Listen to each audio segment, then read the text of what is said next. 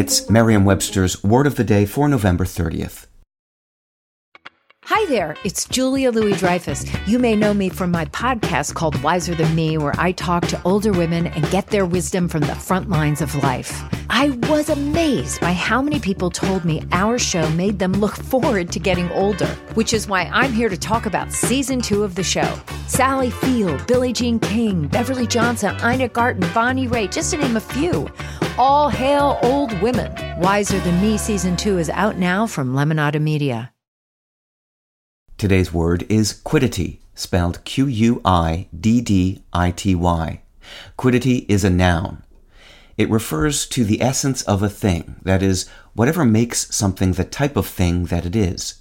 Quiddity can also refer to a small and usually trivial complaint or criticism, or to a quirk or eccentricity in someone's behavior. Here's the word used in a sentence from the Irish Times by Peter Murphy. This is typical of author Karl Ove Knausgård.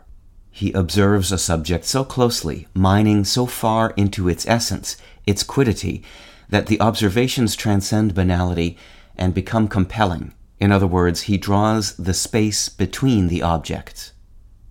When it comes to synonyms of the word quiddity, the cues have it. Consider the word quintessence, a synonym of the essence of a thing meaning of quiddity, and quibble, a synonym of the trifling point use.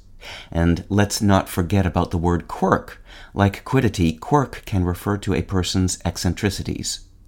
Of course, quiddity also comes from a Q word, the Latin pronoun quis, which is one of two Latin words for who. The other is qui, Q-U-I.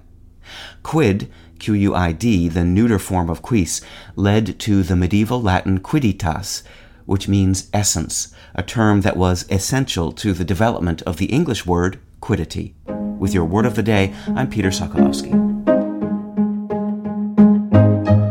Visit Merriam-Webster.com today for definitions, wordplay, and trending word lookups.